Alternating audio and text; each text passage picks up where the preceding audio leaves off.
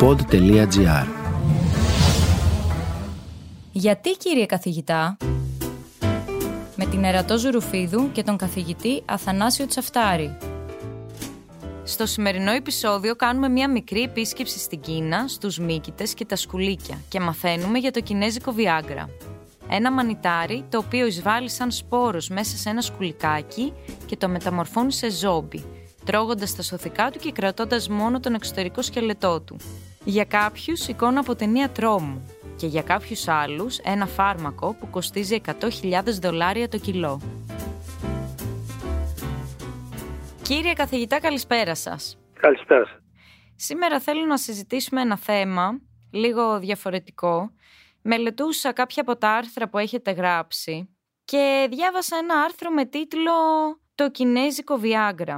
Και ήθελα λίγο να το συζητήσουμε. Τι είναι το Κινέζικο Viagra, πρόκειται για μύθο ή όντως υπάρχει; Όχι, είναι πραγματικότητα. Είναι ένα παραγωγικό σύστημα. Τι είναι αυτό λοιπόν ένα μανιτάρι είναι αυτό το κινέζικο Viagra; Πρόκειται πραγματικά για την παραγωγή ενός μύκητα, δηλαδή ενός μανιταριού. Το ελληνοποιημένο όνομά του είναι όφιο κορδισέπτης. Δύσκολο όνομα. Ε, δύσκολο, αλλά αυτό είναι το όνομά του. Μοιάζει βέβαια με τα, σαν τα εδόδημα μανιτάρια που καλλιεργούμε στη χώρα μας και τρώμε, πως τα άσπρα τα μανιτάρια, τα μανιτάρια πλεγρότους κλπ. Όμως το συγκεκριμένο μανιτάριο, ο όφιο κορδισέπτης, είναι πολύ πιο μικρός. Όλο και όλο το μήκος του φτάνει ένα με δύο πόντους. Είναι ένας σωληνοειδής μύκητας δηλαδή που όμως ευδοκιμεί μόνο στα κρύα επίπεδα του Θιβέτ της Κίνας. Κρατήστε όμως λίγο τι ήθελα να πω για το συγκεκριμένο μύκητα γιατί τώρα αρχίζουν τα παράξενά του. Όπως όλοι οι μύκητες και αυτό κάνει ένα σπόρο. Ο σπόρος των μυκήτων ευδοκιμεί στο έδαφος όπου το συγκεκριμένο σπόρο για να φυτρώσει και φυτρώνει μόνο αν τον φάει ένα σκουλίκι του εδάφους, μια κάμπια δηλαδή ενός εντόμου. Τα έντομα πριν γίνουν έντομα να πετάξουν, περνάνε από τη φάση να είναι ένα σκουλικάκι. Καθώς λοιπόν ο σπόρος του μύκητα φυτρώνει και μεγαλώνει μέσα στο στομάχι του σκουλικιού, κατατρώει τα σωθικά του, του σκουλικιού και τρώγοντας αυτή την τροφή από τα σωθικά του σκουλικιού μεγαλώνει ο μύκητας και παίρνει αυτό το μήκος που σας είπα ενός δύο εκατοστών αφού έχει φάει τα πάντα από το εσωτερικό της κάμπιας. Επομένως σε αυτά τα προϊόντα του μεταβολισμού των εσωτερικών οργάνων του ζώου οφείλονται όλες αυτές οι ευεργετικές δράσεις του κινέζικου διάγκρα που όπως το αναφέρατε κι εσείς γιατί θεωρούνται ότι έχει πολλές ευεργετικές δράσεις να θεραπευτούν προβλήματα νεφρών, πνευμόνων, να αντιμετωπιστεί ο διαβήτης, να υπάρξει αυξημένη ενέργεια στον οργανισμό, ψηλά επίπεδα ανδρικής ορμόνης, τεστοστερόνης, εξού και η επίδραση στην ανδρική σεξουαλικότητα, γι' αυτό και το βάφτισαν να παίζει τον ίδιο ρόλο που παίζει το μπλε χάπι ας πούμε του κανονικού Viagra που επίσης το παίρνουν ακριβώς για αυτό το σκοπό για να παραχθεί εσωτερικά η ορμόνη, η αεροήχος ορμόνη του μονοξίδιο του αζότου. Άρα αν το έχω καταλάβει καλά μιλάμε για ένα σκουλικάκι σκελετωμένο σκουλικάκι, έχει μείνει μόνος ο σκελετός του Μίκητα μέσα στον οποίο σκελετό βρίσκεται το σκουλικάκι που αναφέρατε και είναι ο κορδιοσέπτης. Έχουν μείνει δηλαδή μόνο ο εξωτερικός σκελετός του σκουλικιού και μέσα το μανιταράκι που φυτρώνει σαν ζόμπι ας πούμε από το στόμα του μουμνιοποιημένου πλέον του σκουλικιού φτάνοντας μέχρι την επιφάνεια. Μάλιστα, μια πολύ όμορφη εικόνα να κρατήσουμε στο μυαλό μας. Καθόλου ενθουσιαστική εγώ επειδή το έχω δει, έχω επανειλημμένα επισκεφθεί τα μέρη αυτά της Κίνας και φυσικά είχε ενδιαφέρον. Σας θυμίζω ότι ήταν μια αυστηρά αυτοκρατορική τροφή. Λίγα πράγματα δηλαδή παρήγαγαν και ήταν μόνο ε, πραγματική τροφή μόνο για τον αυτοκράτορα.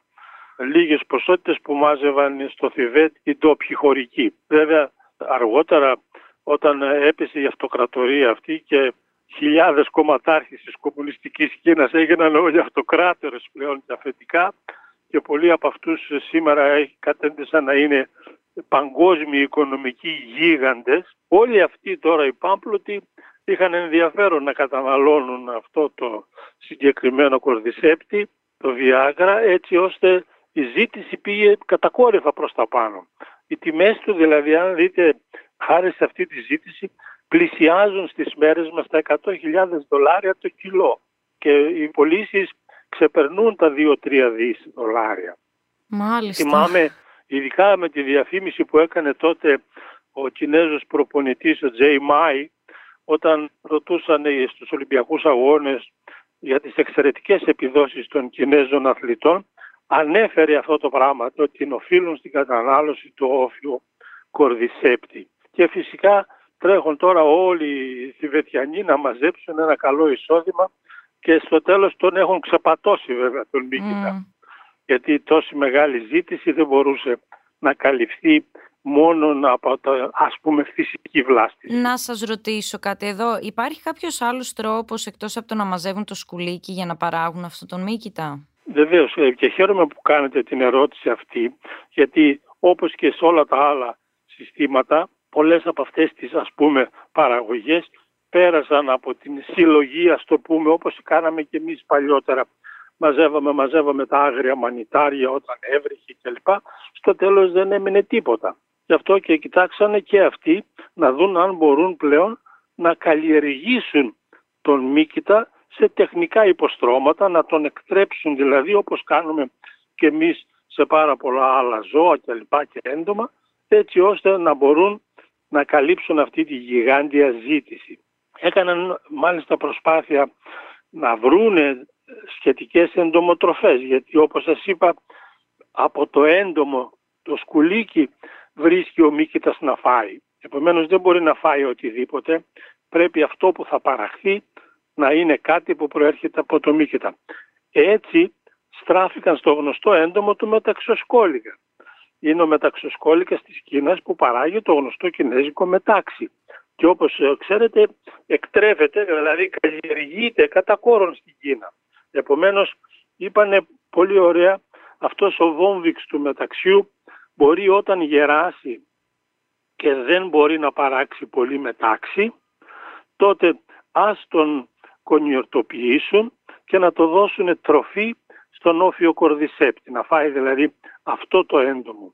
Δυστυχώς δεν πέτυχαν οι προσπάθειες τους αυτές. Οι αναλύσεις που έγιναν έδειξαν ότι στις περισσότερες περιπτώσεις αναπτύσσονταν και πολλούσαν άλλα είδη μικήτων που ευδοκιμούσαν να φάνε ας το πούμε τη σκόνη τροφή που προέρχεται από τα μεταξοσκόλικα αλλά όχι ο όφιο κορδισέπτης. Κυκλοφορούσε μάλιστα στην αγορά ένα διάγραμμα ημού που το λέγανε κινέζικο φτιαγμένο με τον κλασικό τρόπο αλλά δεν πρόκειται. Έχει γίνει καμία επιτυχημένη προσπάθεια ή όλα τα συνθετικά κινέζικα Viagra είναι κινέζικα; Ε, πρόσφατα μια μεγάλη ομάδα Κινέζων επιστημόνων Είχα την τύχη να γνωρίσω τον έναν εξ αυτών γιατί ήταν καθηγητής στο Πανεπιστήμιο του Rockefeller στην Αμερική μαζί με μια ομάδα, ο Τζον Γιάν και πολλοί συνεργάτες του. Προσπάθησαν ε, πάρα πολύ μαζί με, μια, με το διευθυντή μιας γνωστής εταιρείας παραγωγής και εμπορίας του Όφιο Κορδισέπτη λένε ότι κατάφεραν να εκτρέψουν σε τεχνικά θρεπτικά υποστρώματα και σε αποστηρωμένες μάλιστα συνθήκες in vitro να μην παράγονται δηλαδή άλλοι μύκητες με μολύνσεις τουλάχιστον το μικύλιο του τα πιστοποιημένα. Και πιστεύω ότι επειδή τώρα μιλάμε για την Κίνα που κάνει επιστημονικά και τεχνολογικά επιτεύγματα, θαύματα θα έλεγα, στη σύγχρονη επιστήμη, πιστεύω ότι πολλές προσπάθειες προώθησης παραδοσιακών προϊόντων τους, είτε είναι διατροφικά, είτε είναι αρωματικά, φαρμακευτικά κλπ. Επειδή δεν φτάνουν τα παραγωγικά τους συστήματα, κοιτάζουν με ποιο τρόπο θα μπορέσουν να τα παράξουν τεχνητά είτε in vitro είτε σε τεχνικά υποστρώματα είτε σε εντατικές καλλιέργειες, σε θερμοκήπια κλπ. κλπ.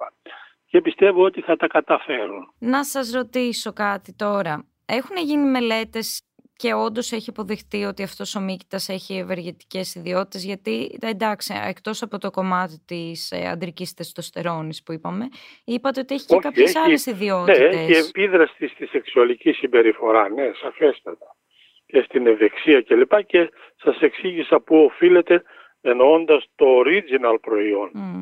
Τώρα το εάν όλα τα άλλα σκευάσματα που επαναλαμβάνω όπου βλέπει κάποιος μια γιγάντια τιμή πώλησης, εκεί βλέπετε ότι ευδοκιμεί και η νοθεία.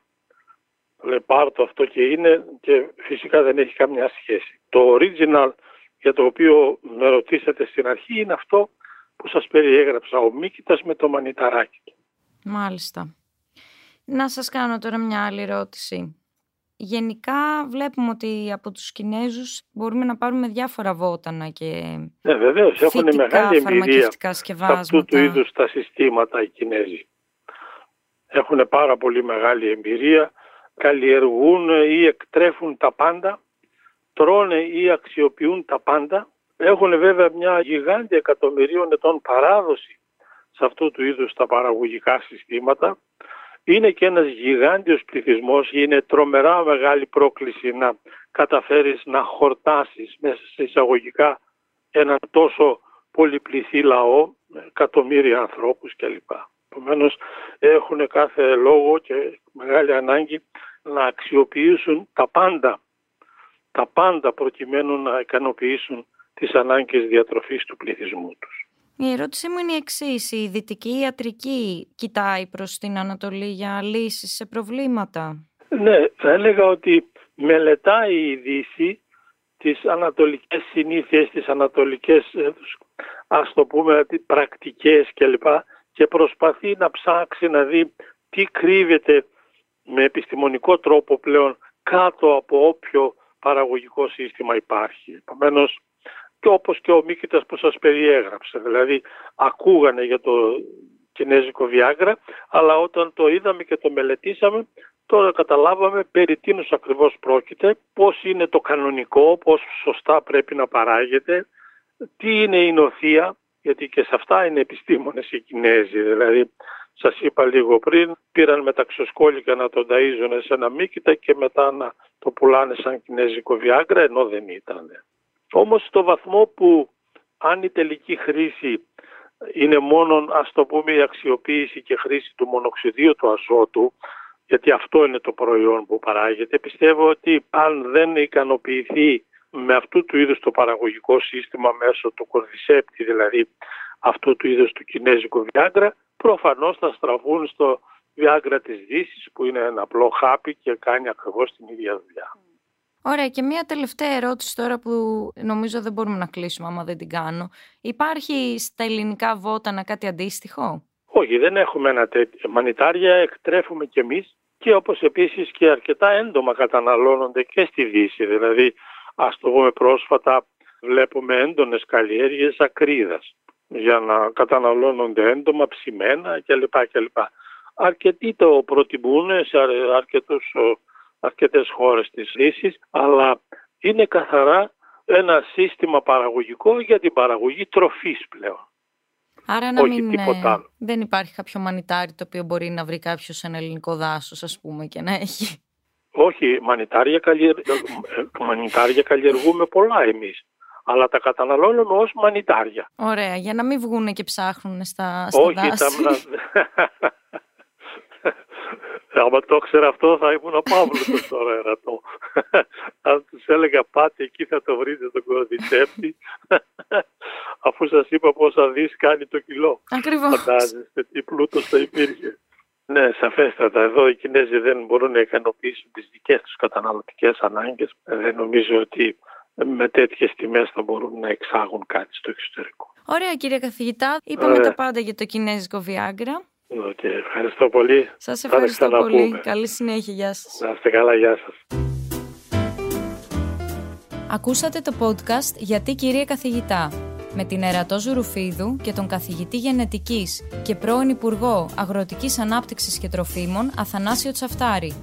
Αναζητήστε όλα τα επεισόδια της σειράς στο pod.gr, Spotify, Google Podcasts, Apple Podcasts ή σε όποια άλλη πλατφόρμα ακούτε podcast από το κινητό σας.